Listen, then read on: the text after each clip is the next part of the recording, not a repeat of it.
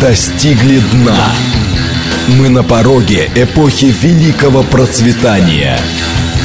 Экономика. Экономика. Программа предназначена для лиц старше 16 лет. Здравствуйте, микрофон Михаил Хазин. Начинаем нашу сегодняшнюю передачу.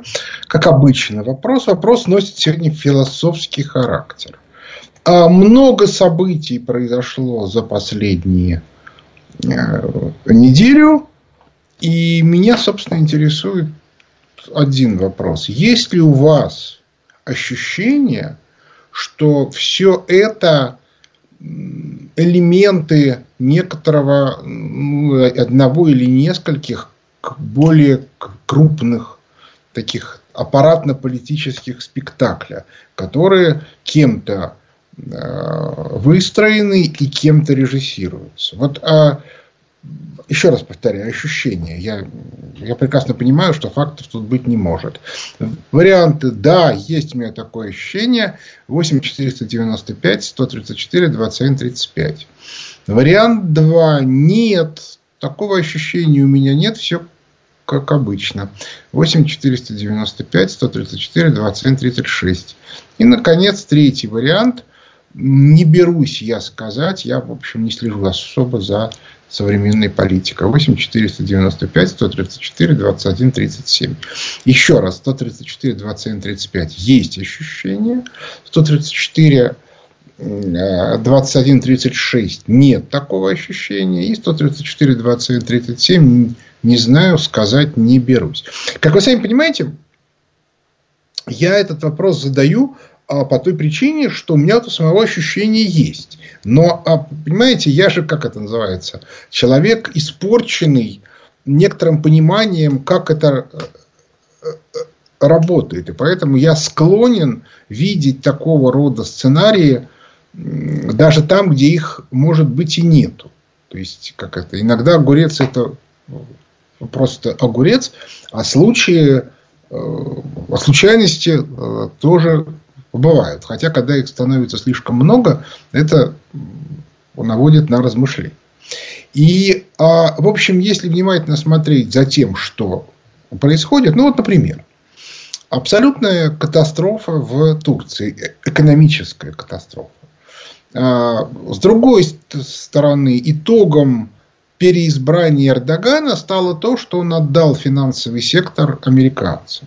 Не исключено, что американцы – одним из условий оставления Эрдогана сказали, а вот мы заберем. Если ты это сделаешь, мы тебя не будем бить слишком сильно. Но тут еще надо учесть, что, безусловно, если бы американцы очень бы хотели скинуть Эрдогана, они бы это бы сделали. Они, это бы, они отказались от этого и просто извлекли из этого максимальный гешефт. У меня есть гипотеза, что отказ от от того, чтобы свалить Эрдогана, был связан с, а, с теми договоренностями, которые как, заключили между собой, ну или точнее сказать, которые были вменены Блинкину в Пекине со стороны Си. Но тем не менее, а, общая а, картина выглядит так, что у Эрдогана очень серьезные проблемы. А если говорить о финансах, то я бы сказал так. Для того, чтобы заткнуть дыру локальную, ну просто чтобы остановить вот ту катастрофу, которая сегодня в Турции, нужно было 100 миллионов долларов, 100 миллиардов долларов. Для того, чтобы более-менее разобраться окончательно с, с, с, с ситуацией, Эрдогану нужно 500 миллиардов. 100 миллиардов найти можно, Соединенные Штаты Америки и страны залива могли ему эти деньги дать, но это, еще раз повторяю, вот это только локально. 500 миллиардов могут дать только Соединенные Штаты Америки, напечатав их. Я себе не очень представляю, как это можно осуществить в современной ситуации. Но самое главное, а, эта экономическая катастрофа надежно закрывает для Эрдогана перспективы игры в Великий Туран. Он еще может устроить войну в Закавказье. а, хотя он этого не хочет, он еще может устроить войну с Грецией за острова, ну или там за Кипр. А, тут тоже возможны варианты, и я думаю, что этот сценарий Эрдогану нравится даже немножко больше. Именно с точки зрения вот этих раскладов нужно искать решение вот в тех договоренностях, которые Эрдоган сделал с Украиной. И я совершенно не уверен, что там нашей руки нету, а, или британской, или и то, и другой вместе. Но в, в общем и целом стратегический выход Турции из того экономического кризиса, в который она влезла, возможен только созданием евразийской э, валютной зоны. Дело в том, что Турция не может сохранить уровень жизни населения, чтобы оно не впало в тотальную нищету а, без получения каких-то внешних рынков. А внешние рынки в Турции на сегодня могут быть только евразийские. На протяжении там, нескольких десятилетий предыдущее руководство Турции, а потом Эрдоган тянули ситуацию а, через доступ к рынкам Евросоюза, сегодня уже понятно, что этот рынок закрывается. Причем не исключено, что он вообще исчезает, но это, впрочем, тема отдельная. Вообще, а, как бы, если э, смотреть на общую ситуацию, то я как бы, очень рекомендую почитать обзоры фонда Хазина. Последние два, потому что там ну, как бы, приводятся некоторые аргументы в пользу изменения не экономической политики, а политики в освещении экономической ситуации на Западе. Но поскольку мы понимаем реальность, то, в общем, я думаю, Эрдоган ее понимает ничуть не хуже. Может, он механизмов не знает, но оно ему и не надо. Он в другую игру играет. Он политик, а не экономист. Но он прекрасно понимает, что выхода из этой ситуации нет. То есть, иными словами, независимо от того, сохраняется Эрдоган или ему придется уйти, причем уйти он может там по разным причинам, например, по причинам ну, просто фи э, физического самочувствия, сохраняется ли сама Турция, или все-таки придется вернуться к сценариям а Северский договор. Желающие опять-таки могут э, прочитать. Это достаточно интересная тема, что это такое. Так вот, э, значит, этот самый вариант распада Турции с точки зрения таких вот интересов России, безусловно, во втором варианте мы кое-что получаем. В первом варианте мы, скорее всего, получаем достаточно, достаточно сильного союзника. Если Турция распадается, то сильного союзника там не будет. Но эту ситуацию надо очень тщательно изучать. А, и, соответственно, если Турция распадается, то в этом случае нам придется разбираться с этим регионом. То есть, иными словами, есть свои положительные и отрицательные стороны и в том и в другом случае, но дело не в этом, а дело в том, что в любом случае а, Турция или территория нынешней Турции должна идти в евразийское пространство. Другого варианта сохранить хотя бы минимальный уровень жизни нету. Ну вот что тут сделаешь? Как это объективная причина, данная нам в ощущении. А, и Эрдоган это отлично понимает, поэтому, несмотря на все э, попытки англичан, американцев и так далее вытащить Турцию на а, антироссийские сценарии, они, в общем, каждый раз у них обломы происходят. Еще раз, это объективное развитие ситуации. Давайте посмотрим, что у нас с голосованием. Голосование у нас такое. 71% считает, что да, есть большие сценарии. 21% считает, что нету таких сценариев. И 8 э, считают, что они недостаточно компетентны для того, чтобы на эту тему говорить. Но я хочу сказать, что 71% это больше двух третей. То есть, иными словами, подавляющее большинство наших слушателей, да, конечно, это не, а, как бы, э, не совсем качественная выборка, а, но тем не менее считает, что видно, да, что то, что сейчас происходит, это некоторые большие процессы. Отсюда немедленно автоматически следует, что заниматься отдельным анализом каждого конкретной из этой истории, вот, в том числе истории с этими главарями Азова, бессмысленно. Потому что мы пока не видим, вот чем заканчивается этот большой сценарий. Кстати, такая же ситуация с некоторыми другими событиями, которые произошли в нашей стране за последние недели. Ничего еще не закончилось.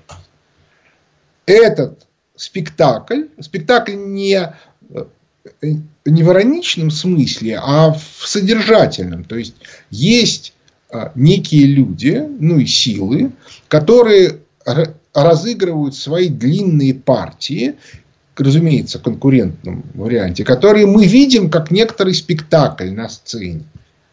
И делать какие-то выводы, ну, грубо говоря, спектакль в нем, он многоактный, в каждом акте есть несколько картин, и делать выводы на основании одной из картин там, в самом начале спектакля, в первом или во втором акте, это бессмысленно. То есть, ну, как бы содержательного вывода сделать из этого нельзя. И это вот принципиально важная вещь, которую нужно обязательно понимать. Меня в этом смысле, кстати, очень удивляет вот, логика политологов, которые очень часто, ну я понимаю, что те из них, которые ну, как бы, которых э, публикуют, которых показывают в телевизоре, они их и показывают за то, что они комментируют. Но содержательность комментария крайне низкая. Ну, поскольку невозможно. Да. Ну, и при этом они еще все говорят разные вещи по той же с самой причине. Поскольку спектакль не закончен, то окончательные выводы приходится высасывать из пальца. Ну и, разумеется, у каждого свой палец, у каждого свои представления, в конце концов, у каждого свои интересы. Кто-то, ну, знаете, как вот в российском экспертном сообществе одни любят Азербайджан и Турцию, хотя это все-таки немножко разные вещи, а другие любят Армению и Иран. Третье, э, из, исходит из логики чума на оба ваших дома. И э, как бы, они все время горят разным. А реальных специалистов мало. Их просто реально мало. В общем, все это вместе выглядит достаточно э, интересно и красиво. То есть, вот надо это все рассматривать именно как вот такую вот очень сложную и красивую спектакль. Да, вот вы пришли в театр и вы смотрите. И ни в коем случае не пытаться а, радоваться или расстраиваться по промежуточным а, моментам. В конце концов, как известно, в шахматах самые красивые партии, в которых Э, атакующая сторона жертвует материал. Ну и в конце концов э, потом выигрывает. Но даже если не выигрывает, а проигрывает, то все равно как-то безумство храбрых поем мы песню, ну и э, незнание опасности рождает героев. Это как бы другая сторона большая часть тех людей, которые стали героями, они сами об этом говорят, когда честно, делали это по глупости. То есть они просто не понимали, да, в какую игру они влезают. Ну или ими играли в тем. А мы сегодня живем не просто в ситуации изменения мира.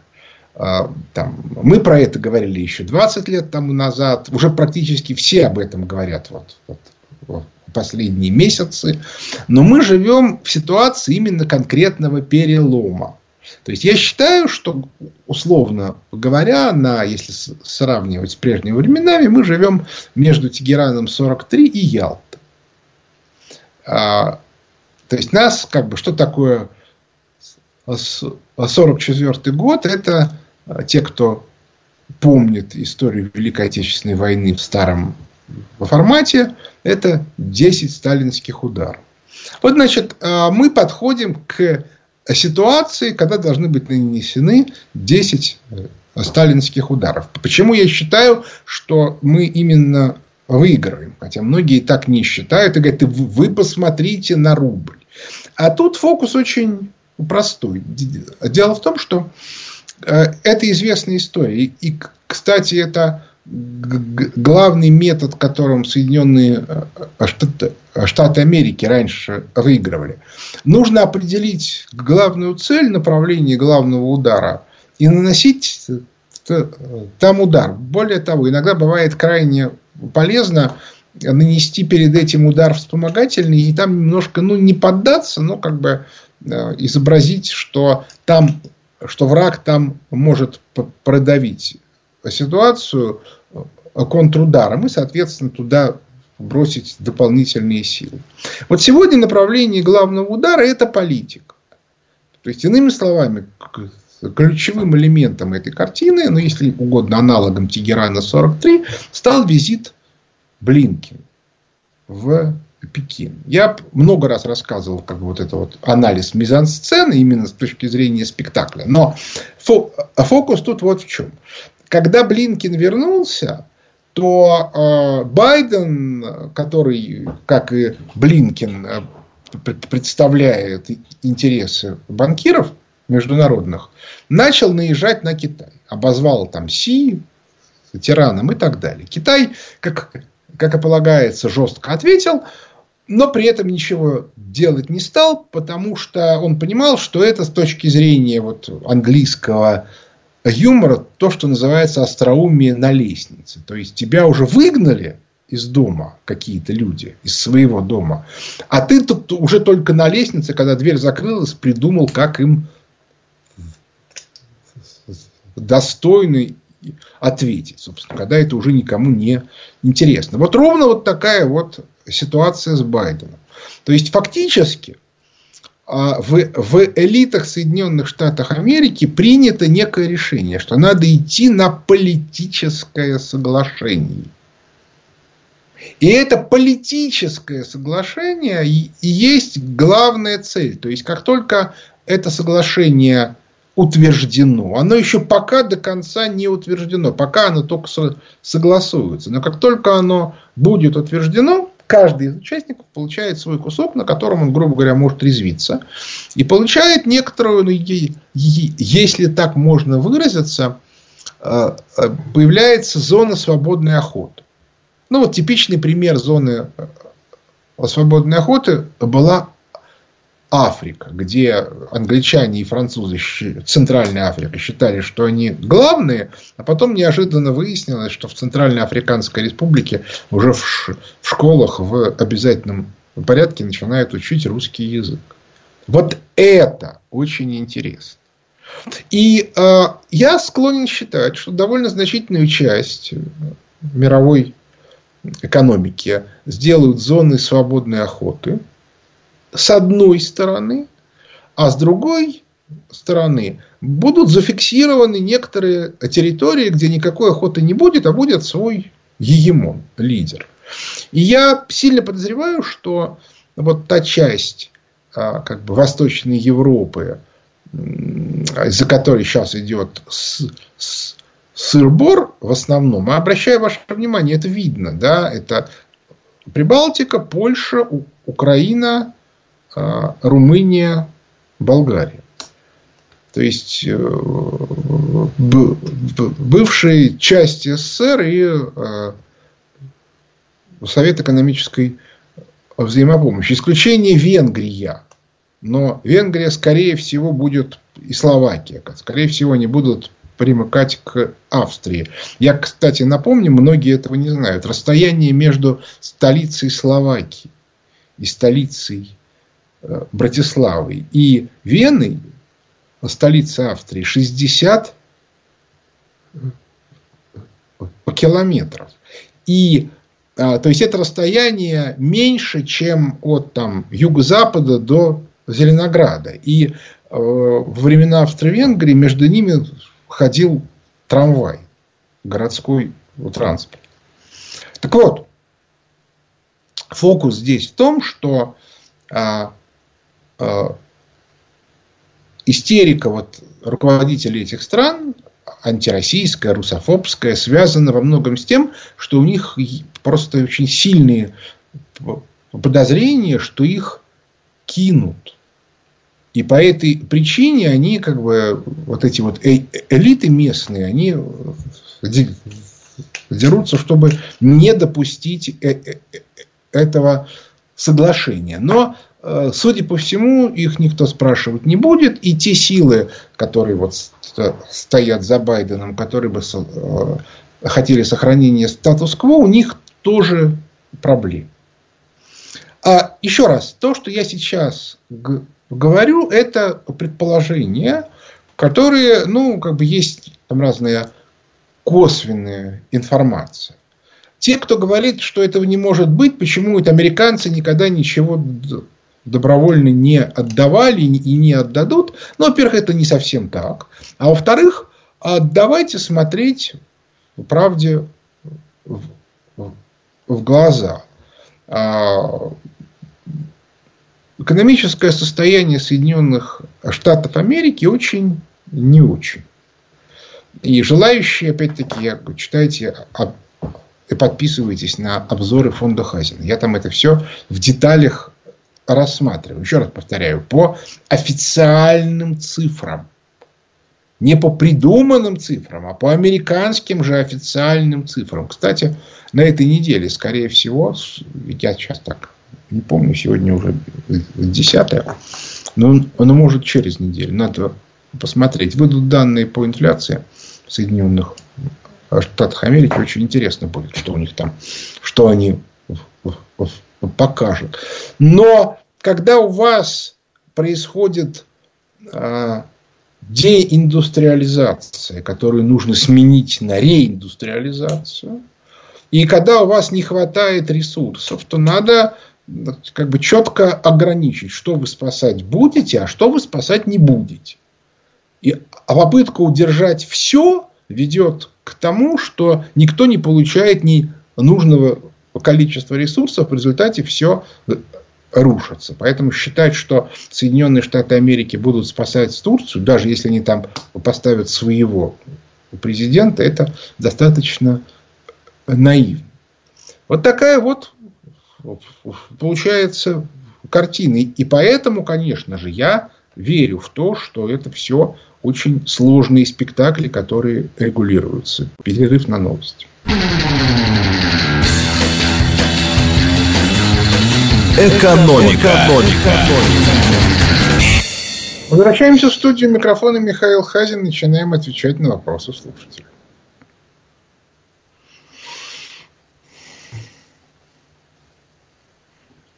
Алло. Алло, Михаил, у меня вот какой вопрос.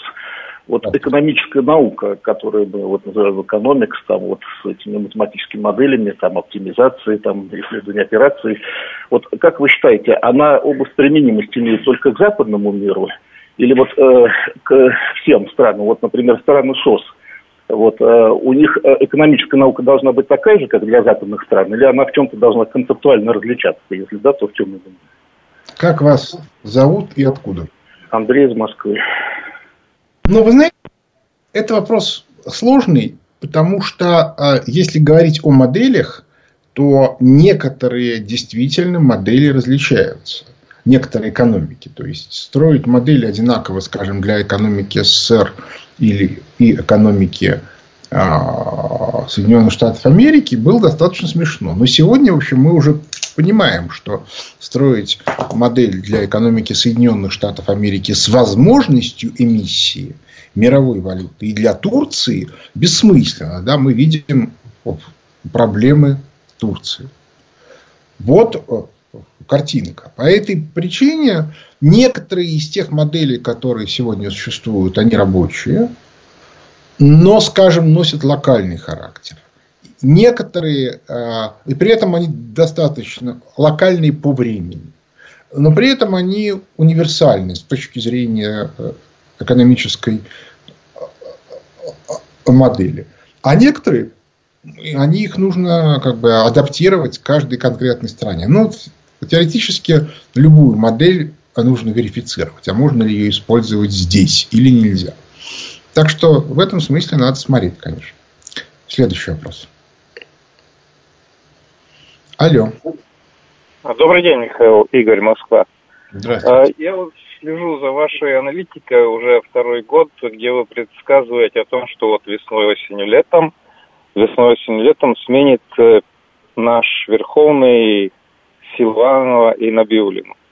Вот по вашему мнению, почему ваши собственные аналитические прогнозы не сбываются? Спасибо. А, а у меня не было таких прогнозов. Я говорил о том, что это нужно делать с точки зрения экономики. Но всегда говорил о том, что это решение политическое, и принимать его надо, исходя из политических решений. У меня нету, соответственно, а, знаний о политических рисках. Ну, то есть, я про некоторые могу там, оценить, что это, это риски, но я совершенно не могу качественно оценить их масштаб. По этой причине я как бы жду, как и все граждане нашей страны, как это все сознательное человечество ждет, когда они будут уволены и заменены на других на представителей другого лагеря, но сказать, что это будет завтра, послезавтра, я не могу. Следующий вопрос. Алло, добрый день. Михаил, Владимир Подмосковье. Я вот э, все как-то ждал, ждал от правительства каких-то таких действий, соответствующих ситуаций. Но что-то какая-то э, литургия наблюдается. Я в частности, что имею в виду? Вот эта серая экономика, а, куда стыдливо запрятаны все самозанятые, все такое разрастается, как раковая опухоль. И э, в то же время катастрофические призывы о нехватке там, рабочей силы, квалифицированных кадров, все. А люди не хотят, люди хотят в своем мирке, там, как на какой-то паутинке, там, что-то такое. Я вот наблюдаю ее вокруг себя в категорическом масштабе. И миллионы, десятки миллионов людей не заняты. Что мы так и уйдем в это Непманское болото? Спасибо. Ну, нет, конечно. В общем, все прекрасно понимают, что та ситуация, в которой мы сегодня находимся, она несовместима с жизнью. И, и безусловно, ситуация будет меняться. Но вот вопрос в том, как она будет меняться, это вопрос э, сложный. Вот, собственно, вот предыдущий вопрос был, когда же, когда же, да, типа, вы обещали. Я не обещал. Я говорил, что с точки зрения экономики их давно пора менять. А с точки зрения политики подобрать правильный момент – это высокое искусство. Поэтому я бы, ну, условно говоря, если мы там почитаем описание разного рода битв исторических, военных схваток, то мы увидим, что ключевой момент там, да, когда ввести в дело нужные резервы. Вот кто-то вводит слишком рано и проигрывает, а кто-то тянет и, и тоже проигрывает. А угадать э, э, моменты – это высокое искусство. И я тут ничего сказать не могу, потому что это искусство, еще раз повторю, политическое, не экономическое. Целесообразность уже, по-моему, понятна всем. Последняя девальвация тому пример. Следующий вопрос. Алло. Алло. Да. Алло, здравствуйте, Михаил Леонидович. Здравствуйте. Меня зовут Андрей, я из города Курска. Слушаю вас. Э, у меня к вам следующий вопрос. Э, я как инженер, занимающийся инновационной деятельностью, вижу, что в настоящее время накоплено большое количество открытий, изобретений, созданы опытные образцы, налажено серийное производство. То есть ситуация с внедрением напоминает ситуацию где-то 30-х, 40-х годов. Вот всех этих технических вещей, которые могут изменить, коренным образом изменить э, жизнь человека. Как вы считаете, возможно ли, что фокус э, с долгами, накопленными развивающими странами, это накопление резервов для нового э, витка вот этого развития. А э, индустриализация Аукуса будет идти уже для производства вот этого новой инновационной продукции. Ну, понимаете, модель-то будет меняться. Смотрите, как только меняется экономическая модель, немедленно вылезает колоссальное количество разного рода инноваторов. А некоторые из них реальные гении, некоторые в реальности оказываются ну, просто модернизаторами. То есть они чуть-чуть улучшают что-то. А некоторые жуликами. Ну, как это обычно бывает. Причем очень часто жулики, они, как грубо говоря, они самообманываются. Но э, для этого как бы нужна и нужен именно переход к новой модели. В старой модели это невероятно сложно, потому что, ну, грубо говоря, все ниши, где высокая прибыль, заняты. То есть, как только вы пытаетесь влезть в какую-то сферу, немедленно выясняется, что в ней уже кто-то главный. И он говорит, да-да-да, конечно, конечно, все это замечательно. Но это наша сфера, поэтому два варианта. Либо вы нам отдаете ваши инновации и будете получать маленькую дольку, либо мы у вас ее просто тупо отберем, а в качестве компенсации вы можете занять должность среднего звена в нашей компании, ну, не очень высокую и как бы зафиксированную заработную плату. Вот как это выглядит. А, и по этой причине а, нужно ждать, когда вот эта система будет сломана. Она и на Западе, и у нас. Они немножко разные, поскольку мы периферийная часть вот этой вот Бреттон-Вудской модели. Но тем не менее. И вот это вот надо учитывать. Без этого никуда не, никуда не э, деться. То есть, э, без слома сделать ничего не получится. Это просто об, объективно невозможно. Вот такая вот картина. Следующий вопрос. Алло. А, здравствуйте, Михаил. Меня зовут Александр. А, я внимательно слушаю всю передачу от начала и до, сегодня, до этого момента. А, у меня складывается впечатление и ощущение того, что вот, вот как сейчас происходит сегодня, так будет и через год вот а, все, что происходит сегодня, будет то же самое через год, но с точки зрения того, что мы просто будем а, вме- жить вместе, вместе вот все, вот вместе вот так вот и жить. Я правильно понимаю ситуацию на сегодня, на, на вот на следующий год? А, Михаил, можете ответить? Мне пожалуйста? кажется, что как раз все строго наоборот. Было понятно, что как раньше не получится. Вот мне позвонили вчера, и сказали, что с понедельника Эрдоган резко поднимает налоги в Турции. Резко. Все. Начиная от НДС и кончая э, платежами за э, как бы, как это называется, которые нужно делать для того, чтобы разрешили заниматься какой-то деятельностью. Вот и что с этим делать? И это уже, уже понятно, что турки никогда не будут жить так, как они жили три года тому назад. Так что я с вами не согласен категорически. И, и у всех остальных будет вот, вот такая же картина. Следующий вопрос. Алло. Алло. Алло. Да, Алло, доброе утро, Михаил Леонидович. Да. У меня вопрос. Это Екатерина. Как, Вопрос Откуда? о новой приватизации она вот вовсю идет. С одной стороны, говорят, нет денег, поэтому нужна приватизация. А с другой стороны, деньги вывозятся и вывозятся за границу. Ну, как это понять? Объясните. Ну, как? Это вредительство. То есть, вместо того, чтобы пресечь вывоз капиталов, чиновники хотят еще что-нибудь приватизировать, получить эти деньги себе и их вывести. У меня другого слова нету. Э, э, это вредительство. Следующий вопрос. Алло. Алло, здравствуйте. Вот подскажите, да. я так понимаю, вы считаете необходим переход э, к существенно более мобилизационной экономике, ну, примерно что-то такое, как э, 30-е годы прошлого века, Зовут, индустриализация. Зовут вот. вас вы откуда? Алло, алло, алло. Зовут вас как, вы откуда? Сергей, Сергей, Сергей.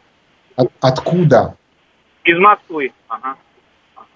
Я а, хочу спросить, как... да, нет, э, вот тут э, этот вопрос и второй, но тогда фундаментально была совершенно другая демографическая ситуация. Огромное количество молодого деревенского населения. То есть, как бы, энергия народа была просто, ну, несоизмеримо с нынешней при стареющем. То есть, вот кого мобилизовывать? Пенсионеров сейчас? Ну, это, это просто, просто при любой политической ситуации абсолютно бессмысленно. Знаете, вот вы как бы достаточно странно говорите. Вот почему. Дело в том, что реально активных людей, их от силы, ну, 5 миллионов, ну, 8, ну, 10.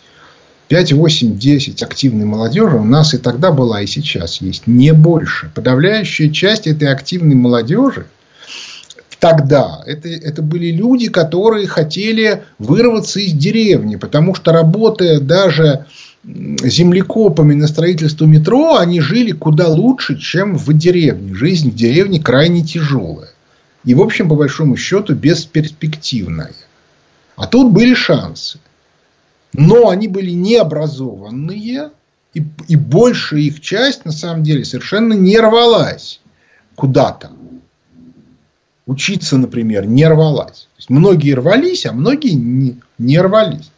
Поэтому вот тут как раз никаких нет проблем вот с этим.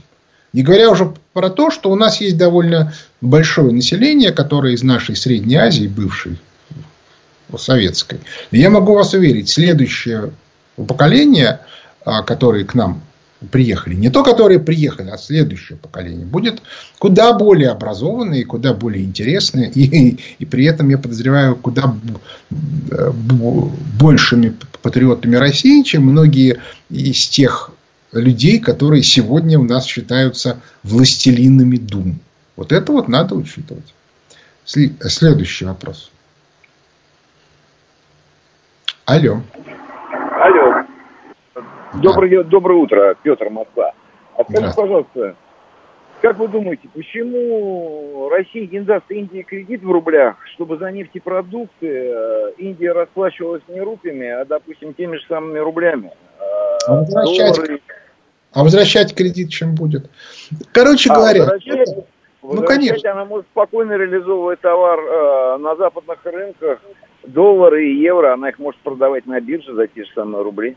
Ну, есть тонкости, да, вот как бы нам нужно, безусловно, кредитно-денежную политику, в том числе и на мировой арене, нам нужно менять. Пока существует нынешнее руководство денежных властей, этого не произойдет. Ну, это как бы что обсуждать, да? Они не хотят ничего менять. Это политика. Следующий вопрос. Алло. А, Михаил Леонидович, здравствуйте, Павел Москва. Хотел бы вам э, задать вопрос по поводу действий Эльвиры Сакирзадовны и курса. Вот у меня есть какое-то внутреннее ощущение, что все это сделано относительно специально для того, чтобы нагнать панику перед 22 числом, когда будет заседание о принятии ставки. И курс вот, э, настолько не, невыгодный для обычного человека нужен только для того, чтобы поднять ставку больше, чем как бы, предполагалось. Примеру, там, на 1, на 2, на 3 процента. Что вы об этом думаете? Спасибо. Ну, собственно, об этом как бы все, все пишут. Разговор об одном и том же. Что все это делается для того, чтобы невозможно, во-первых, чтобы была высокая инфляция, поскольку это противоречит прямому указанию Путина. А во-вторых, чтобы поднять ставку, чтобы всякие там уроды без разрешения Вашингтона не смели развиваться. Все. Все. Никакого другого смысла во всей этой истории нету. Все рассуждения про бюджет и про все остальное это демагогия. В конце концов, если вы так о, о бюджете заботитесь, остановите вывод по капиталу. И все. И, и, и все проблемы будут решены. Следующий вопрос. Алло. Алло. Алло. Добрый день. Вот у меня такой, хотел много вопросов задать, но вот один вопрос такой. Вы сказали, что Зовут Вы откуда? Состоялось, что больше в России доллар не будет или нет до конца? Зовут вас как? У меня Сергей из Чебоксар. Из Чебоксар. Значит, смотрите. Дело в том, что а, что значит не будет долларов? Понимаете, даже во времена СССР доллары были. А не нужно, ну там, правда, были эксцессы разные, типа за, запрет на функционирование. Но теоретически этот запрет вводить не а, обязательно. Нужно просто делать так, чтобы этот доллар нельзя было использовать в повседневной жизни. Собственно, как и было во времена СССР. Я, например, первый раз увидел доллар уже в самом конце 80-х. Но он был просто не нужен, от него никакого смысла не было. И по этой причине будет примерно вот, такая же картина. Никто его специально запрещать не будет. Особого смысла в этом нет. Следующий вопрос. Алло. Здравствуйте, Михаил, Илья, город Москва. У меня к вам такой исторический вопрос. Мне очень интересно и важно ваше мнение. А, Михаил, после 53 года, 1953 а, года в Советском Союзе 55-е, 60-е годы были массовые реабилитации, так сказать, э, сталинских репрессий, то есть людей, которые попадали под сталинские репрессии. То есть я эту терминологию не люблю, я не считаю ее верной с точки зрения моих представлений исторических. Скажите, на ваш взгляд, эм, была ли это одна из стратегий уничтожения положительного имиджа Иосифа Виссарионовича на территории Советского Союза. Благодарю. Ну да, конечно. Цель была, как бы, Сталин был слишком успешным, чтобы его враги могли признать, что он как бы реально был, был успешен. Ну и все. Что тут? Это как бы уже столько раз обсуждалось, что даже говорить не о чем. Следующий вопрос. Алло. Алло. Алло. А, здравствуйте, меня зовут Сергей из Карелии. Скажите, я вот хотел идти учиться на экономиста, да?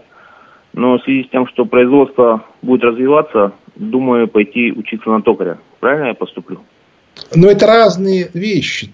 А, экономист, так сказать, в нашем понимании, это человек, который получает высшее образование, на, как бы, ну, вы могли бы, например, окончить бухгалтерский техникум. Я, правда, не знаю, существуют сейчас такие или нет. Если говорить о локальных успехах в жизни, то да, конечно, токарь лучше. Вот. И в жизни у вас будет спокойная и уверенная. А вот если, соответственно, вы хотите, ну, как бы, как это, думать головой, и это не вызывает у вас раздражения, и при этом ну, в общем, рисковать тем, что лет до 30-35 серьезных доходов у вас не будет, можно пойти учиться на экономиста. Можно, конечно, пойти в какую-нибудь высшую школу экономики и после этого заниматься финансовыми спекуляциями, но я могу вас уверить, что э, людей, которые преуспели на этом поприще, сильно меньше, чем некоторым кажется. Следующий вопрос. Алло. Да, добрый день, Михаил. Меня Сергей зовут. Откуда? Да, Мих, Михаил, вот э, вы сейчас вот 10.24 вы сказали. Я, кстати, смотрю, Байден, да, действительно, что-то он какой-то расстроенный. Вы сейчас вот 10.24 сказали, Байден в последнее время хоть расстроенный. 10.24, то есть 30 минут назад, сейчас 12, сколько, 10.53, то есть 29 минут назад вы сказали, что вот США там политически политическая элита э, пришла к мнению, что нужно пойти на политическое решение, да, и Байден ходит расстроенный такой вот из-за этого, да, ну, вы так сказали 29 лет назад. Скажите, пожалуйста, вот хотя бы одну фамилию, пожалуйста, хотя бы одну фамилию, кто из этой политической элиты принял это решение. Я просто напишу ему на электронную почту, просто скажу, вот в России есть радиостанция, говорит Москва, и вот э, сегодня ведущий Михаил Хатин сказал, что вы относитесь к политической элите, и вы приняли такое решение политическое. Одну фамилию назовите, пожалуйста, кого... Я знаю американскую элиту, чтобы говорить вам, кто входит. Ну, хотя бы одну фамилию, Михаил, пожалуйста. Еще раз повторяю. Я не настолько хорошо знаю американскую политическую элиту, чтобы называть вам фамилию.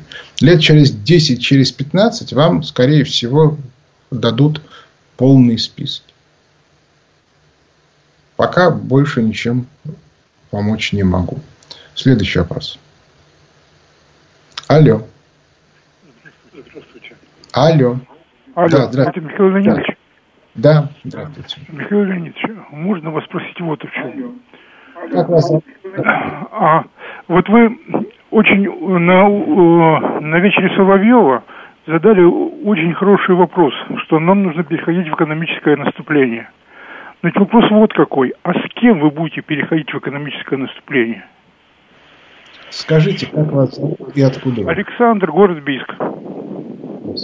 Значит, ситуация следующая. Людей, на самом деле, у нас достаточно. Но просто эта часть государственного, государственной э, элиты, то есть те люди, которые принимают решения в государстве по этим вопросам, они по некоторому такому негласному разделению обязанностей в общей элите российской контролируются либеральной частью элиты, которая посторонних не пускает. Поэтому люди-то у нас есть, мы их не видим, потому что их не пускают на те должности, на которых можно принимать решения. Мы видим, ну, условно говоря, одного глазью. И задача состоит в том, чтобы, а, соответственно, убрать одних и поставить других. Да, разумеется, там будут какие-то сложности, какие-то проблемы. Они будут между собой конфликтовать, еще чего-то. Ну, только нынешние либералы друг с другом конфликтуют. Вот в этом как раз ничего такого нет. И такая вот картина. То есть она на самом деле совершенно не, не сложные. Люди есть, и возможности есть. Но просто а, нужно дать возможность другим людям попринимать решения. Вот и все. Так что в этом смысле, как только начнутся вот эти вот радикальные изменения, они начнутся, еще раз повторю, дело в объективных обстоятельствах. Читайте обзоры фонда Хазин. Объективные экономическое положение категорически требуют радикального изменения модели. Значит, она произойдет или эволюционным способом, и, ну, либо же революционным. На этом наше время подошло к концу. У микрофона был Михаил Хазин. Благодарю за внимание. До свидания.